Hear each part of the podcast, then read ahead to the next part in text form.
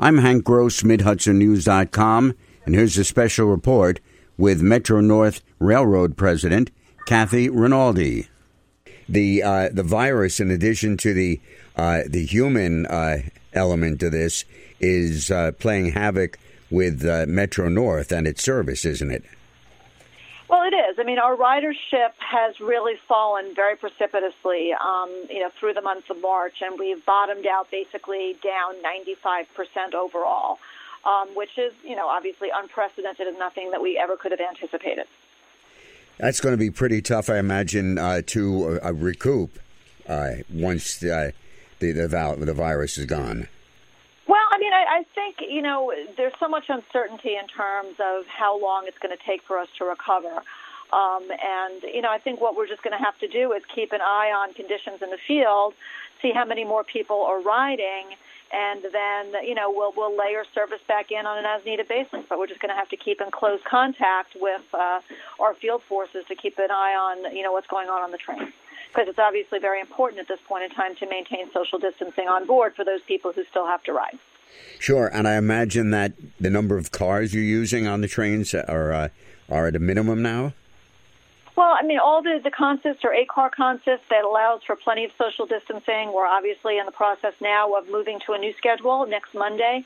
Uh, we're going to be running straight hourly service throughout the day. Um, you know, we had gone to a reduced schedule on March 27th, and even with that reduced schedule, our ridership is, is quite low. So we're further reducing the schedule beginning next Monday. And we'll just keep an eye on things. We'll keep an eye on, on ridership and how, how that all works once we take the schedule down even further. And I know that you're, you're promoting that it should be primarily for first responders and, and others who are going to work. But do you find that other people are also riding? Well, you know, we're not we're not asking people why they're riding, but I mean, I think so many people have been told to work from home to the extent that they can. That our perception is that the people who are riding are those who really don't have a choice. I would imagine that uh, you've got a number of cars sitting in the yard. So is this a time when when uh, you're doing even more maintenance on them and, and perhaps some upgrades?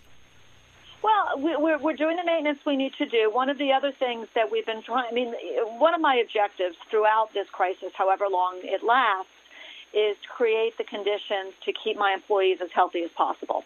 So one of the things that we're doing among our maintenance of equipment as well as our maintenance of way forces is to put out a put together a rotational program where we've got people on call, you know, working at home or staying at home um, and then other people working on site. Uh, and this is designed to, you know, we'll have people, um, you know, who are on call from home, but they're isolated from the workplace, you know, with the view of keeping them as healthy as possible. Uh, and we can call them in if we need to, depending upon, uh, you know, how the virus takes its course over the course of the next couple of weeks. So we're doing all the necessary work we can. We've got some special projects that we're working on during this time, um, but we are trying to thin our workforce to keep them as healthy as possible during the crisis. The uh, engineers and the the ticket uh, takers on the trains are they wearing masks and other protective we've gear? Made, yeah, we've made masks available to all customer-facing employees. Um, we're strongly suggesting that they wear them. We're not requiring that they wear them, but we're strongly suggesting that they wear them.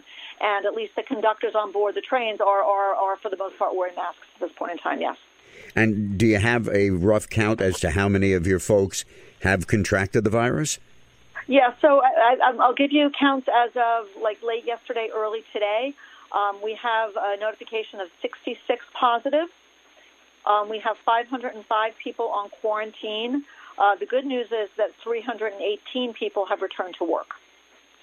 What's your total workforce on Metro North? We're, we're you know, it's it's the six six thousand plus at this point in time. The uh, Newburgh Beacon and the uh, Haverstraw Ossining Ferry also uh, are suspending service, also because of the, uh, the the ridership being down. Well, the ridership is significantly down, right? So we're down roughly 96% on the ferries. So if you look at Haverstraw Ossining, the total ridership since this whole thing happened is 15 to 20 every day. That's all day. So the maximum load has been about six people on the on the boat, and Newburgh Beacon is even more is down even further than that. So you're looking at potentially 11 people riding all day, um, with a maximum load on any particular run of about five people. So the, the ridership is significantly, significantly down. So we're going to be offering substitute bus service beginning next Monday. I presume there'll be small buses then.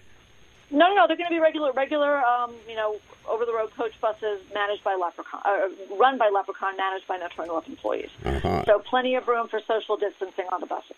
When things are all back to normal, there's been discussion around here of boy, we'd love to get the ferry here on weekends. Is that a possibility sometime down the road?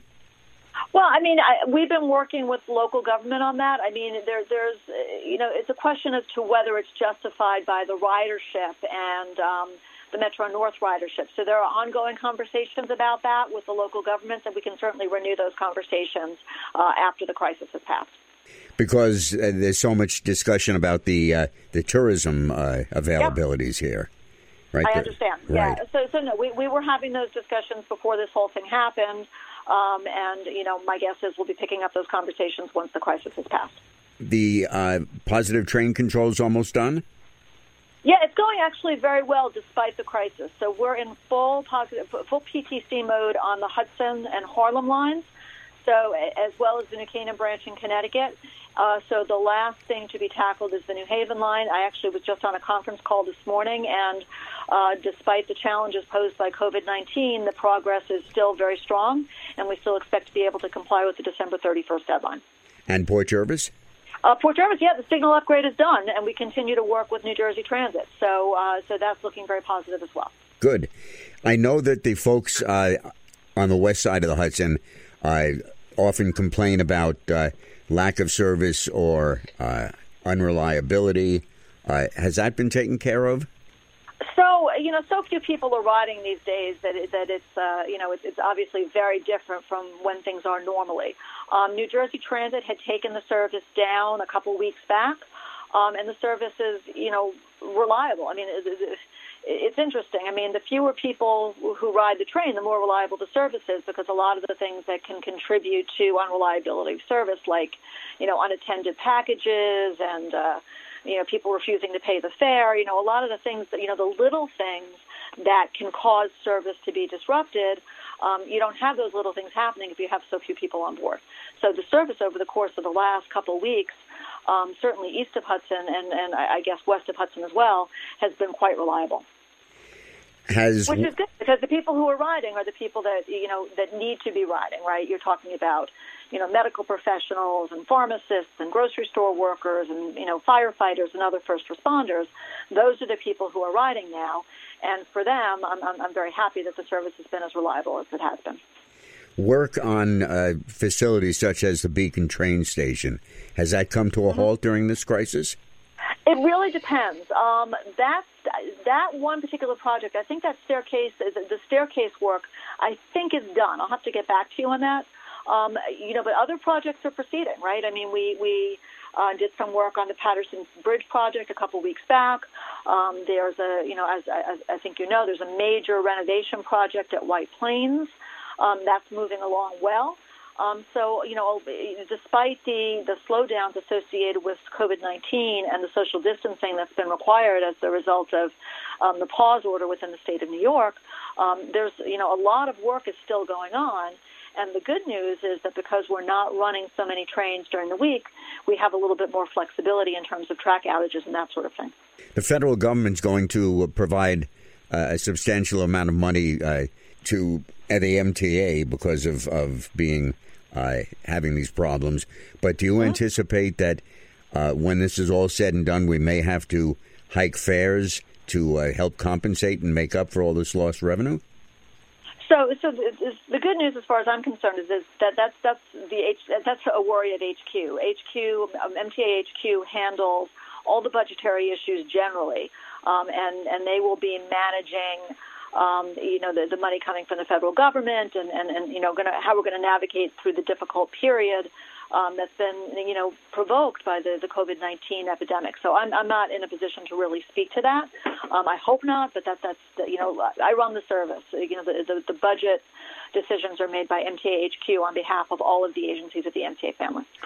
And uh, when you were in Port Jervis two years ago in the winter, as we had discussed, um, yes. that uh, that uh, um, entranceway that they the platform that you were going to build is that all done? Yeah.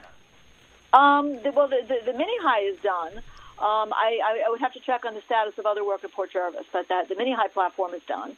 Um, and um, I'm not sure of the status of the rest of the work at Port Jervis. I'd have to check on that. This has been a special report on MidHudsonNews.com podcast. I'm Hank Gross, and we've been speaking with Kathy Rinaldi, president of Metro North Railroad.